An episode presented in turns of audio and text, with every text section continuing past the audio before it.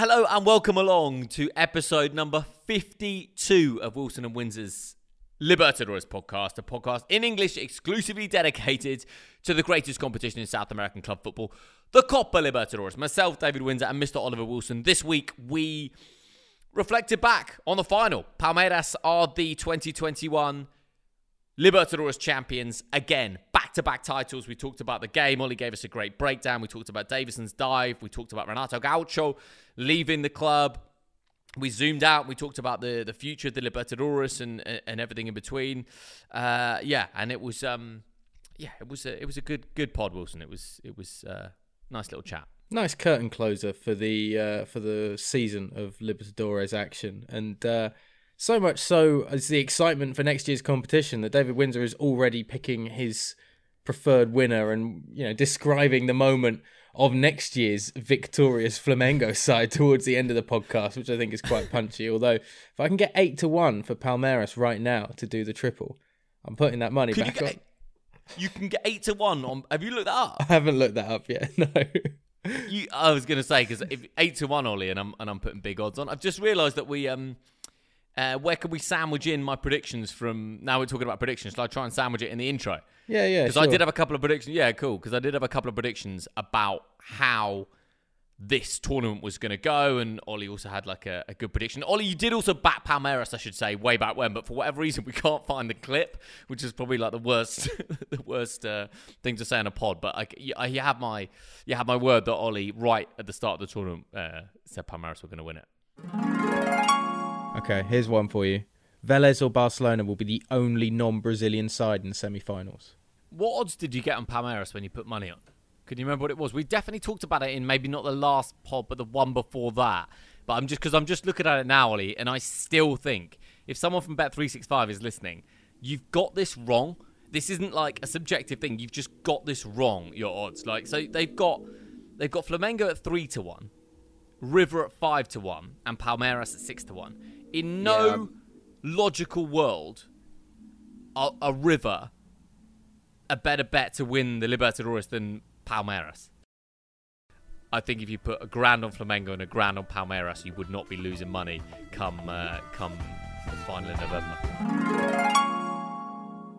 Ollie, we've done 52 pods. Two more podcasts then, you know, Libertadores wins for Renato Gaucho. And even if he'd won yeah. this weekend, he wouldn't have been able to catch up. That's how good we are. I was just going to say 52 and out or 52 and not out. I don't know.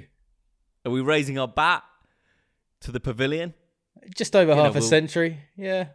Pretty strong. we'll nah, you never say never we'll though, do you? No, no, of course not. We'll um yeah, we'll, we'll we'll we'll see we'll see what happens with that one. This, the intro to this podcast has become a little bit indulgent as me and Ollie just chat amongst ourselves. But yeah, I thought it was a good pod, Ollie. Listen, another Libertadores season down.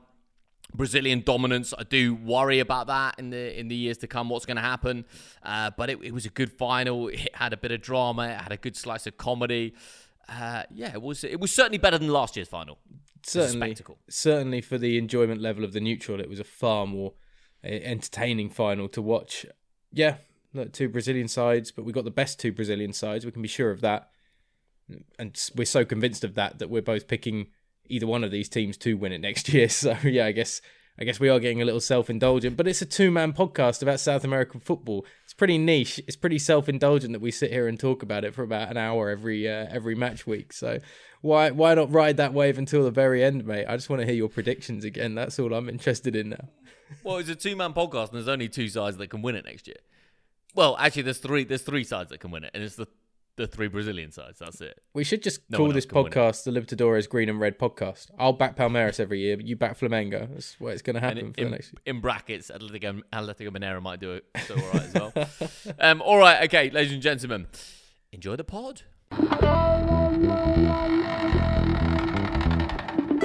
Pulling it back to the edge of the box. Oh, that is an absolute scorcher.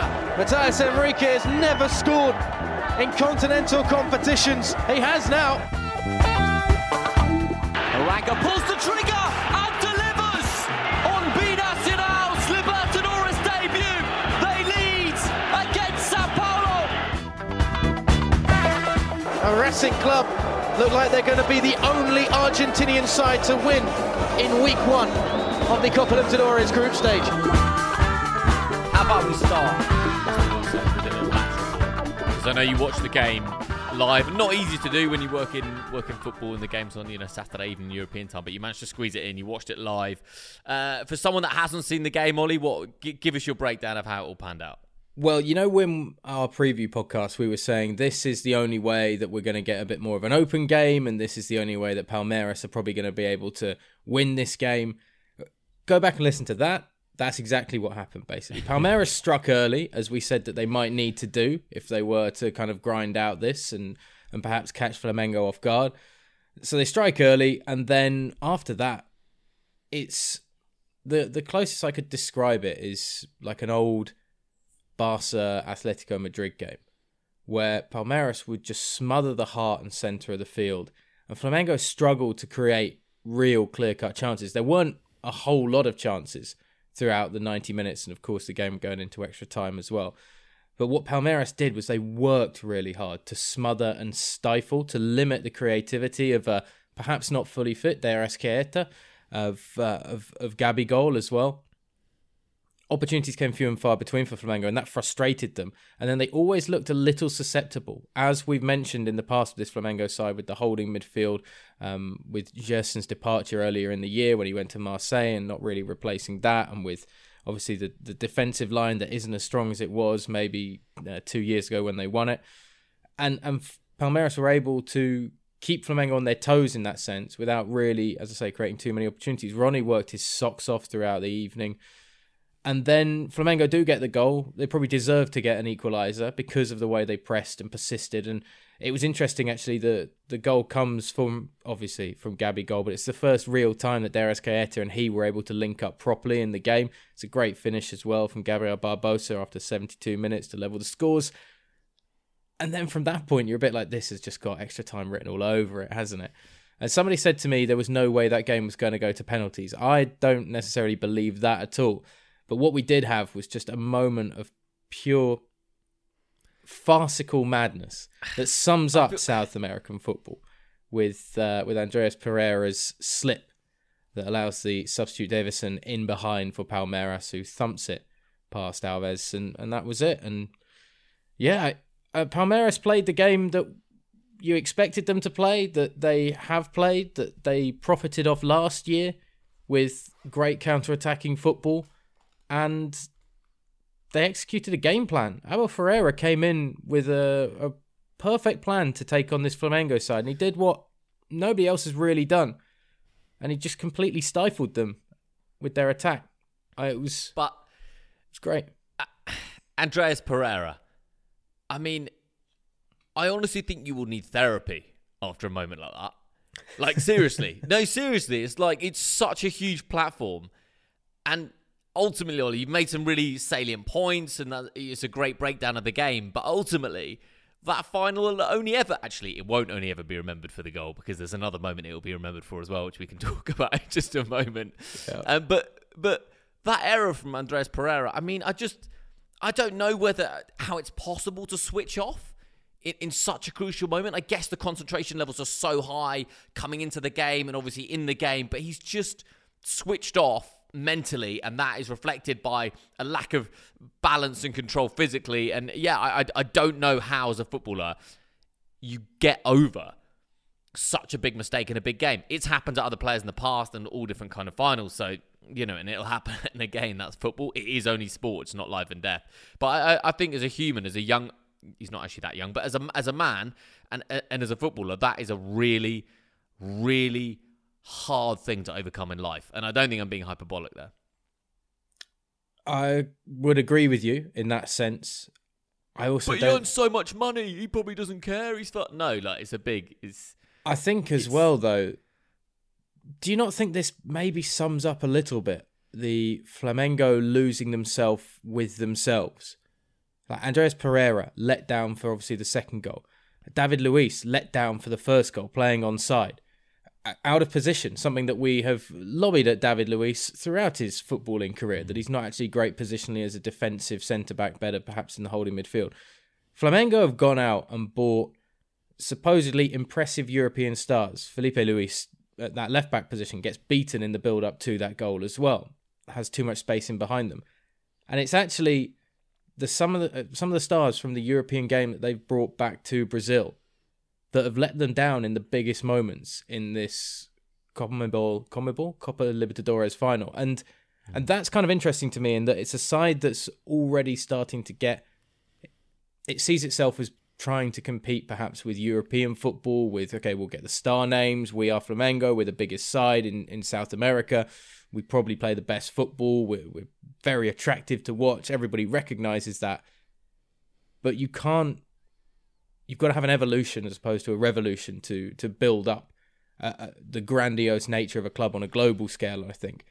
And, and it's, it now is a team in that back line in the centre of part of the midfield that lacks so much chemistry compared to what we've seen previously.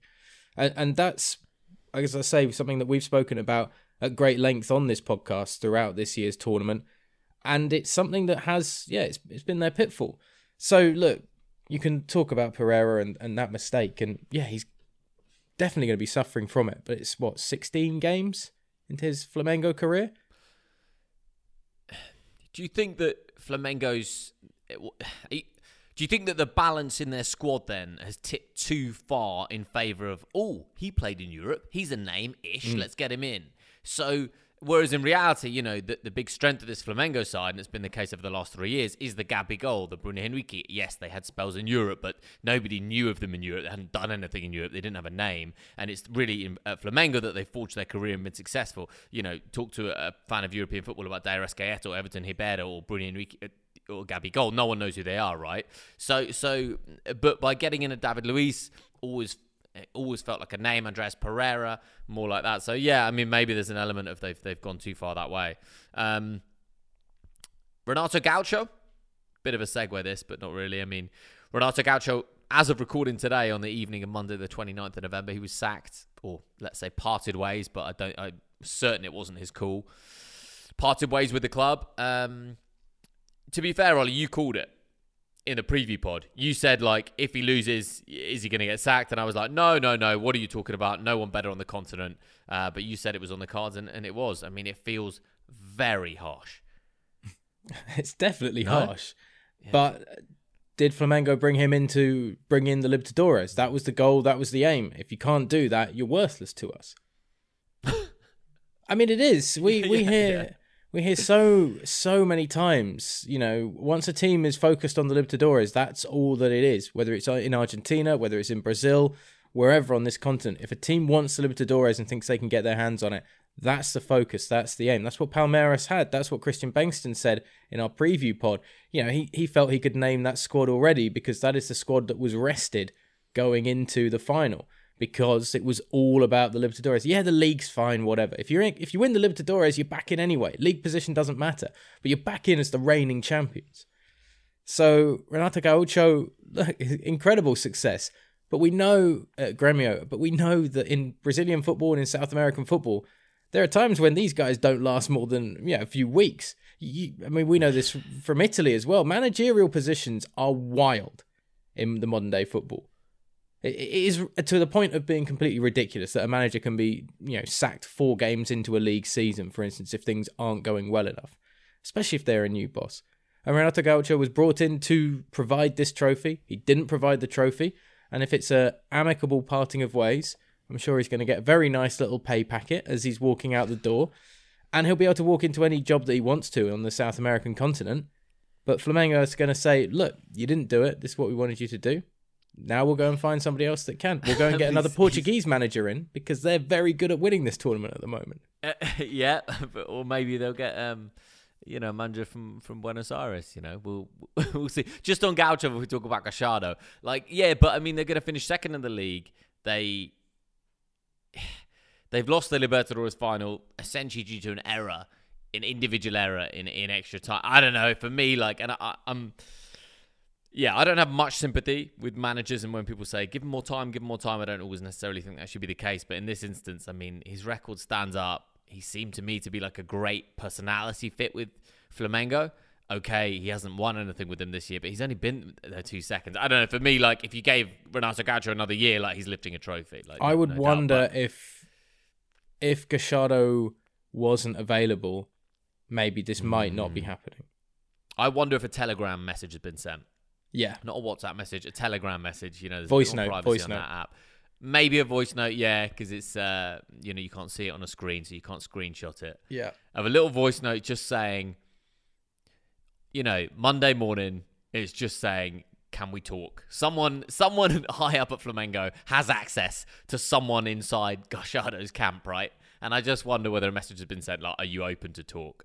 And if Gashardo said, "Maybe let's chat," then uh, then maybe that that was the decision made very quickly. But whoa, it would be an interesting one. I mean, would Gallardo have a leg to stand on? Because both he and Renato Gaucho have lost Libertadores finals by bottling it late on. So that's just more easy prey for Palmeiras to pick off when they go for the unprecedented Abel Ferreira treble next year. The three on the spin.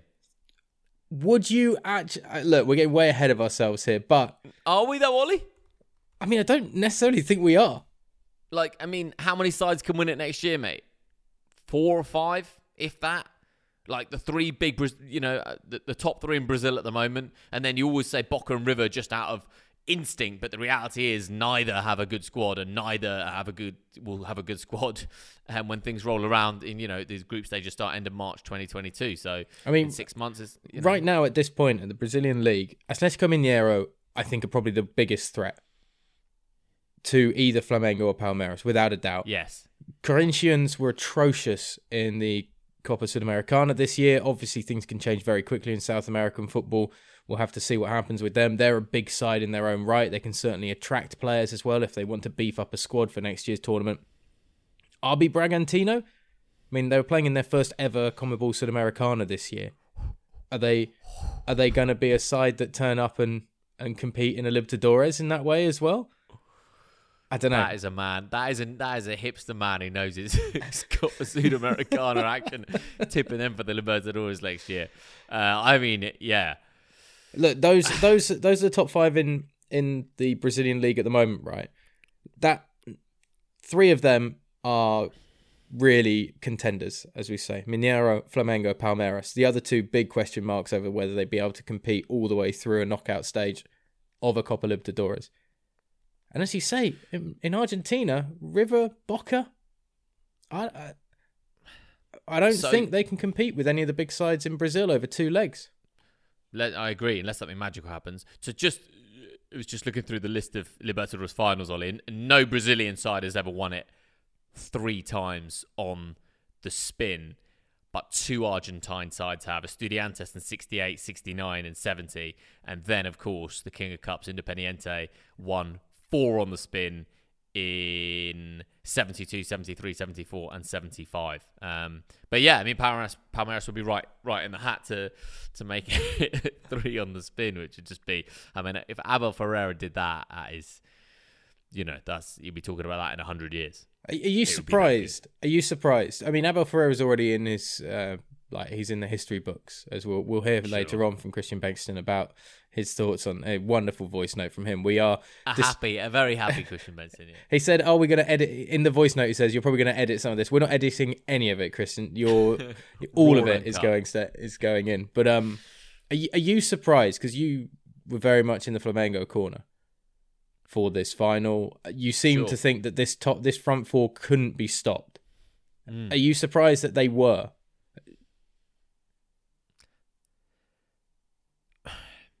If your objective is always we're going to outscore you and you only score one goal, then like you're going to be in trouble basically. I, I, am I surprised? Yes, because I think Flamengo have a better starting eleven and a better squad, and arguably up until Saturday night, I would have said they got a better coach at the Libertadores level, right? Just Renato Gaucho is- just more, you know, more successful than Abel Ferreira, but.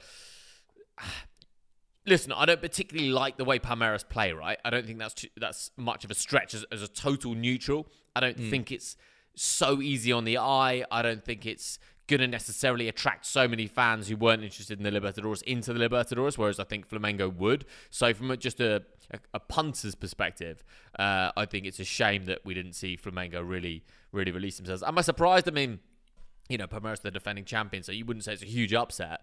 But uh, yeah, I mean, what can you say? That that kind of what's the Napoleon quote? Like it's better to be lucky than good. I mean, Palmeiras are good, but they also there's you know there's a little bit of you know to win a couple of Libertadores finals so late in the day. Um, what can you say? It's it's it's an unbelievable achievement. It's uh, absolutely remarkable. As I, I, you, I had almost flipped onto the Flamengo side of things uh, by the end of our last podcast because I was looking at this Palmeiras side and was like, you know what? I still don't know where their best eleven is. I still don't know where the guaranteed goal threat is coming from. I mean, Ronnie was nowhere near back to his best. Gustavo Scarpa's been in and out of the Libertadores over the last 18 months. Dudu as well. You know, he was a staple two years ago, and now you weren't sure in half the group games if he was going to feature or not. And then Abel Ferreira just got it to click. I, I, you have to give so much credit to Abel Ferreira. Look, the, 100%. The, the team has executed the game plan, but the game plan is quite clearly what the manager sent them out to do. He set them up in a similar fashion last year. It was probably easier on the eye last year, but it wasn't great for a large part of it. You know, they they were good against small sides. We we cling on to that first leg of the of the semi final against River. There were a fair few knockout games where they weren't necessarily that eye catching hmm. last year, which is maybe why Palmeiras was a bit more of a shock last season compared to obviously this year, seeing them and what they were able to do with their discipline. But so much, so well disciplined, and you have to be so well disciplined against that that sort of front four of Flamengo. That, I think that's the thing I'm most impressed by from this final we're sort of jumping around topics here, uh, emblematic of um, 52 episodes of Wilson and Windsor podcast. But I've just written two things down that we can't not talk about. Um, the die volley, the, the, you know the the, the well, there's I contact. Even... there's contact, and if in this modern day era, you know, if there's contact, you have to try and indicate to the official that there has been contact. And uh, many ex professionals would say you're entitled to go down if there's contact. So, so the kind of Twitter takeaway, and maybe like the is ha ha ha, right? Like, isn't this ridiculous? That's so funny. Like that's that's the that's the takeaway. I don't know. Like I'm not being contrarian, but like, is it that funny? This is this is the Pitana, the referee. Sorry, sorry, yeah. If you, if you giving a little yeah, slap to Davison on the yeah Pitana, the referee, who I think has managed uh, been in charge of the last two Libertadores finals, of course, being an Argentinian ref. Let's get him in for the all Brazilian clash. Uh, he gives a pat on the back, lower back, and kind of a little shove just to Davison after he's picked himself up and he's walking away from something. And I think the ref's kind of doing it. Yeah, go on, lad, just on your way. And Davison doesn't really realise it's the referee, I think, that's done it. Yeah, and he uh, and he drops down to the deck like a, a sack of potatoes, holding the bottom of his spine, giving it the proper OTT. Ah, ah, oh my god! And the ref. The most disgusting thing about it is the referee apologizing.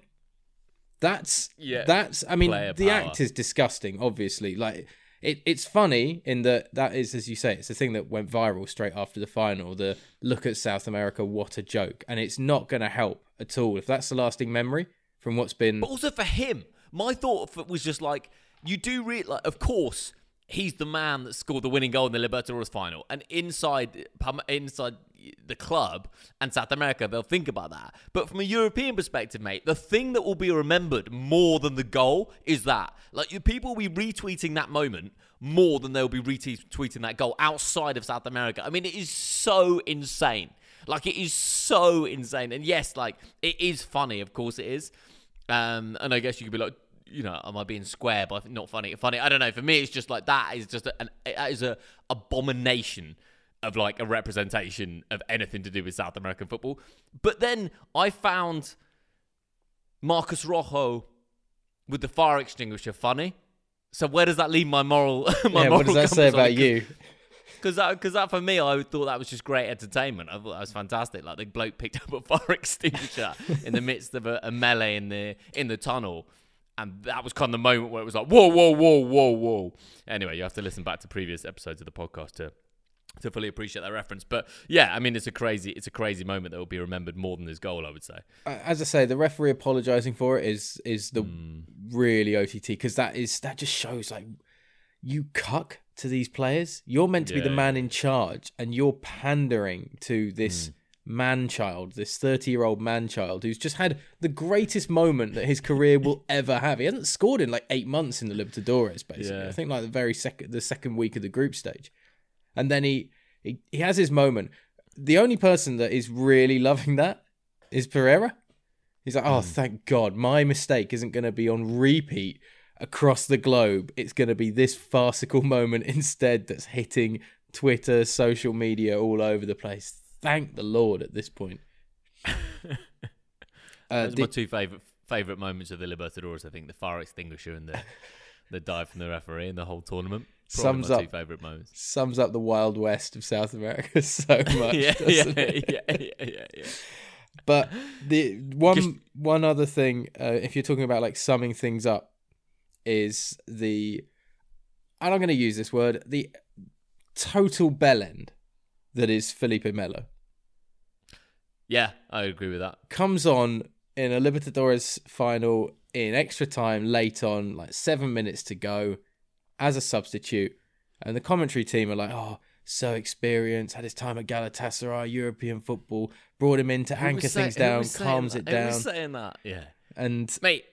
Consider sorry to interrupt you, but just to give some praise to Mr. Wilson, like you WhatsApp because I was on, I was uh, like at work, and you WhatsApp me saying Melo's on, and then I think your next message was like uh, he's gonna like he's gonna get. You didn't say he's gonna get booked, but you were like he's gonna get in trouble like straight away, and then three minutes later or whatever it was, ten minutes later, you were like he's been booked, and I was like that must have been the safest bet in the world. Anyone that has watched that man at any stage in his career, and we started following him and commentating on him when he was in Turkey, so sort of way back when, but we saw a lot of him in South America as well, and he's just he's just a ridiculous man whose main aim when he walks onto a football pitch is to show how macho he is rather than anything to do with anything else like in the beautiful game it really is that's it that he just wants to show that he's a hard man that is it um, i'm kind of scared he's going to listen to the pod now ollie and come and hunt me down if that's so, fine. sorry, Don't worry about it. There's i dare you i dare you felipe but yeah he's just ridiculous if you touch him, he'll hit the deck like Davison. It'll be fine. Don't worry. He'll be he'll still be one of those guys down rolling around on the floor. It's all good. I mean, yeah, comes on. You can imagine being Abel Ferreira being like, "All right, Felipe, go on, on you go, calm things down for me, show him leadership, all that good stuff." And it's like bringing Wacko on from Mike Bassett. It's just a walking moron. No, no decorum on a football field at all. Immediately kicking people around and then mouthing off to the referee about stuff. And he gets booked, I think it was, in the end for mouthing off. I'm just like, it sums you up.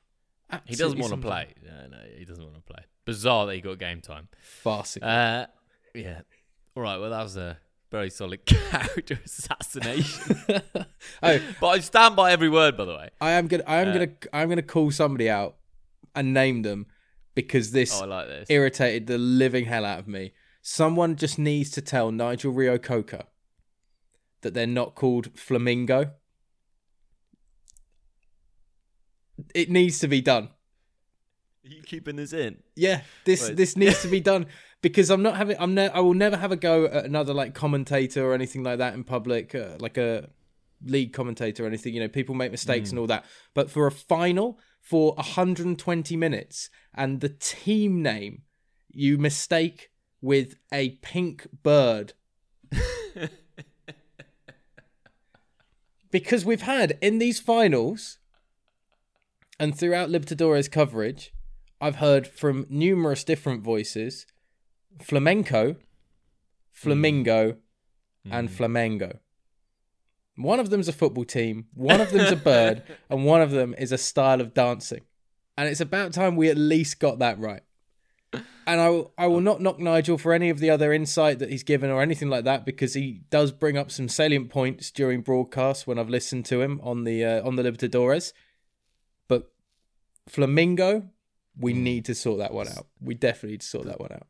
You could. I think you could make a case to say that Flamingo is incorrect when describing, yeah, the biggest, the biggest football club in South America. uh, who go, who go almost exclusively by the name of Flamengo. Although now they've lost Renato Gaucho, they are almost like a bird on one leg. Oh, Maybe he knew. Maybe Nigel knew. Saw the writing on the wall. Was like, nah, this side, they're not steady. They've lost. They've lost that rock at the back. That second leg. That you know, you've got your your leading leg that front four that creates everything, but they've lost that second leg behind them. They, are very precarious, unsteady. They look balanced, but you could that would have been over. a great way to save it if a producer had said in his ear right on the last minute. By the way, you've been calling them flamingo the whole game, and he, he came up with that. He came up with that. That would have been superb. Um, uh, I've just got. We didn't quite tie up the loose end with Marcelo Gallardo to Flamengo. I texted you earlier, Ollie, and said, uh, you know, a few rumours. I think Pete was tweeting it out, and you said shame to me. What, why? Why do you think it would be a shame? I think it'd What's be a a sh- shame about him going from? You know, what's a shame about him going to, to, to a club the size of Flamengo with that squad? there's absolutely no shame for him to go, and I would completely understand why you would want to go. I don't know. With River, it felt like that that was his baby. Some of his players that he brought through, some of the players that he cultivated. That can only happen over a period of time. Whereas this Flamengo side, you're walking into what is basically a half-done job with that squad. I'm no doubt that Marcelo Gallardo would be able to reorganize and discipline a back line and and, and find fu- much more solidarity in the heart of the pitch. But there's also a shame in that if he takes that job and does well, there is nowhere else to go in South America.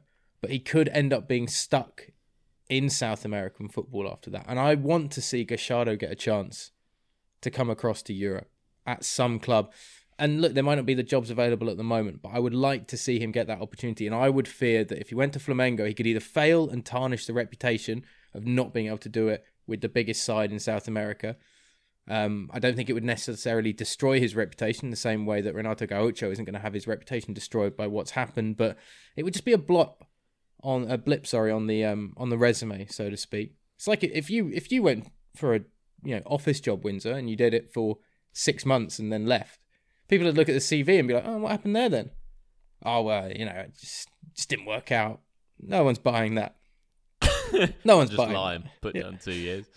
So Uh, so yeah, and, and I think I think the time is now. Now he's at River. Let's not have him taking on River in the Libertadores as well. Let's not have that yet.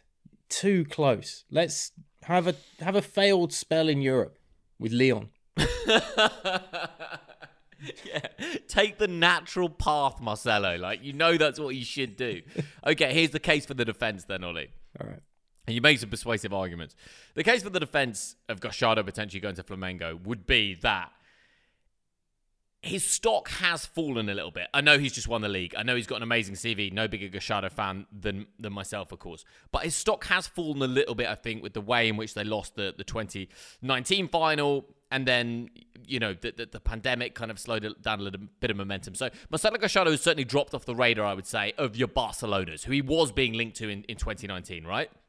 So he would then have to come to Europe and, as you say, go a little bit like down the pecking order and go mid range. And probably he's going to go mid range. You know, he played in France. We've talked about that. So he speaks French. So maybe he could go to a mid range Ligue 1 club or maybe, um, you know, obviously speaking Spanish, that, that would be a natural fit in La Liga. I would say more than the Premier League or the Bundesliga or somewhere like that. So, so that would be the option to him. I guess what he must be thinking at mid 40s or early 40s, mid 40s, he must be thinking that if he could go to Flamengo, there is, if he had some kind of promise, Ollie, that the squad that is currently there at Flamengo could be retained, or at least 90% retained, and of course I'm talking about Gabigol and Bruno Henrique in the front four specifically, but if he could have a guarantee that they could retain that squad under, let's say, a two or three year contract where he had more stability than is usually afforded to Brazilian coaches at Brazilian clubs, or Portuguese coaches at Brazilian clubs, you could even say. If he was given that stability, then uh, then I think he could take it, win a Libertadores, get right back to the top of the pecking order, and then try and take on a top six club in, you know, in England, Spain, or, or France. But at the moment, I just don't see a big European club taking him. Um, the th- the strange thing is, Ollie, he's the same man and he's the same manager that he was in 2019 than he is now in late 2021, right? I'm just Hmm. saying from a superficial level, and clearly it shouldn't be decided like this, but it, it is. On a superficial level, he's not quite, he doesn't quite have the same stature. It's about Abel Ferreira now, you know? Yeah. Well, Abel Ferreira So- may end up using this like Jorge Jesus did He to probably should. yeah. leapfrog back. Yeah, it's three, twice is near impossible. Three times is, is But if he did it, and isn't that, isn't, isn't that always you want that in the head? I mean, that is a Gallardo mentality of no, I can get us there. I mean, I'm still thinking that's why he did see out that contract at River. Because there is that part of him, of Gallardo, that is like, well, we got there in 2019. Mm. And we should have been there and he wanted to win the league as well. He wanted to win the league as well. True, true, but but still, I, I think, yeah, he's he's the kind of manager that does have that. No, I can still do this. I I've got enough bare bones here that I can still play the style of football that I want to and have have the discipline and bring players through. Yeah, I. It would be no bad thing. It would definitely be no bad thing. I think for Flamengo, they need to sort out the identity, and Gallardo would be great at coming in and doing that. Again, hmm. let's talk about these European players that have come across. Kennedy as well, on loan from Chelsea, came on in this and, and was hopeless, provided very little. Whereas uh, Michael, the mid 20 year old who's kind of been at the club for a few years, came off the bench and was a great little catalyst, cultivating, creating opportunities.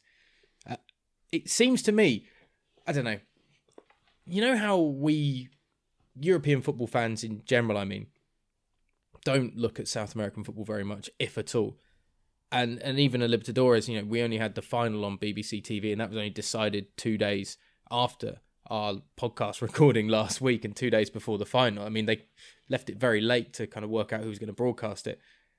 Because we don't care, do you think the players, even though you know many of them are Brazilian, coming back from European football, do you think they're not that fussed as much about winning a Copa Libertadores compared to the likes of a Michel, the or you know Gabi Barbosa, who is now you know fully ingrained. Like I can't imagine Europe is necessarily on his mind. He seems to bleed black and red. Everton, um, Everton Ribeiro as well, players like that. I, I just feel that the guys that have come into Flamengo in the last two years, maybe because the majority of the time has been in European football, maybe that's another thing that just prevents them from having that same like all or nothing desire. Which is Def, it's definitely it's definitely a fair chain of thought. mm, I just think that when you're at these clubs and you're in that dressing room and you're part of the competition, I think just by osmosis you get so caught up in it that I don't see how you could be going into like a Libertadores final with 1% less desire because most of your career was spent in Europe. I just think it will be so obvious to these European players how much this competition means to to everyone in South America. But but I do I do take that on board, and it's certainly it's certainly worth exploring. But uh, I I can't see it. No. I mean, like that's the first game in the Libertadores that Kennedy has played coming off the bench Mm. this year. You know, because of the way that the transfer market in Europe is obviously isn't scheduled to favour you know, the Libertadores, particularly with the gap that we've had, obviously between semi-finals and final and stuff like that. So uh, yeah, I, I don't know, I, and it's difficult. You can't have a go at a player's mentality either when you don't know, and that's the thing. I not think, sure. I think we're learning more and more in modern day football that you never know. Yeah, you don't know what's going on in a lot of these players' heads and what's going on outside the game as well, or anything like that. But it's just yeah, it's just a thought. It's just Yeah, I think it's it's, it's valuable. I mean, as for Gabigol, I think he's gonna. I think he wants to try and become the leading scorer all time in the Libertadores. I think that's probably his. Uh, yeah. he's probably got an eye on that. Um, you know, if someone doesn't come in for him, come in for him now, then from in Europe, then I don't think they do. You know, uh, I was also going to say that of course next year because of the World Cup, the final will be a little bit earlier, Ollie, so that we won't have that horrible long break between the semis and the final at the very least. Um, I wanted to ask you. This was the last kind of nugget I had to kind of ponder, uh, and mo- more of a, a slightly looking at the tournament on a on a grander scale a little bit. But if that final is a week after the semi-finals, does it go differently? Again, a big if, but if that final was over two legs, does it go differently? You know, it, you just need to go on Twitter and see the likes of, you know, I don't need to name check them, but all the lads that have been on that continent for 10 years and watched the final and really, really get the competition. And they all pretty much say the same thing. It was way better as a two legged final. Like, that's how they all saw it. That's how historically it was. Uh, and it was just apparently, I, I, can only take their word for it. It was a much better, much better occasion having it as a two legged final. But that's that's the game. It moves on. It's a one off showpiece now, uh, attracts a different kind of audience. Uh, had it been played after the semi-finals? Yeah, probably. Um, but then, you know, if Andreas Pereira doesn't mess up, or if this happens, or if that happens, yeah. you know, well, what can you say? It's uh, lots of hypotheticals. Should we, uh, unless there's anything else you wanted to to to deep dive into, Ollie, I was gonna give the final thought in the pod to um, to Christian the Palmeiras fan. He's been very accommodating with his with his contribution to the podcast. I mean, why, why wouldn't you be when he won it in the last two years? You know, we're not asking. Yeah, I'll talk about the Libertadores. Just... Yeah, I'll have a chat. Don't worry, it's great. This tournament's brilliant, isn't it? You just keep winning. I didn't pester Pedro. I had my, I had my, I was I opened the WhatsApp message and I was like, "Do I get some thoughts from Pedro?" And I was like, "No, you don't. You know, as a fan, you just don't want to hear it." Yeah, you go. I, I have got something from Pedro. Uh, it's oh, not do vo- you? It's not a voice note. I uh, right. But I, all I did was I sent him. I sent him a voice note at full time. Didn't ask for anything. But I just said, mate, like the manner of that defeat. I, and I sent this pretty much five minutes after full time whistle, which I thought maybe a bit too harsh if he's really like feeling it or whatever. But also like it was very much commiserations. Losing a final in that way is not not great. And all I got back three minutes later was two simple messages: heartbroken man, and then that mistake was just insane. I think that's all Flamengo fans are going to be feeling at this point, isn't it? It's a, the mistake, man. I, as I say, like I, I don't. I, that is a hard one to psychologically recover from. It's so bad. What's so bad about it for me, right, is that he makes the mistake, but he's he's so off balance, Ollie, that he can't even commit the foul because you normally think like if a player makes that mistake, he tries to sort of he tries to make the foul, but he, he can't. It, it's just it, it's so bad. He's just he's lost his bearing slightly. He's lost his balance. He's lost concentration of his foot on the ball. It's horrible. It's horrible to watch. Well, this is this is a thing I will give Nigel Reo-Coker some some love for to balance the scales here, because he did make a very good point about a defensive midfielder in that position coming back to collect a ball deep. You're facing the wrong way which mm. is a mm. position you're not really used to being in anyway. And you're looking back, and there's only really one option to go. And as soon as you're under a little bit of pressure, you're not potentially sure whether you want to turn and try and get away from it and move upfield, or whether you want to take the safety route back or what. And so that could have been one of the problems if that was a centre back there playing out from the back and pushing forward rather than a holding midfielder coming back the other way to receive that ball.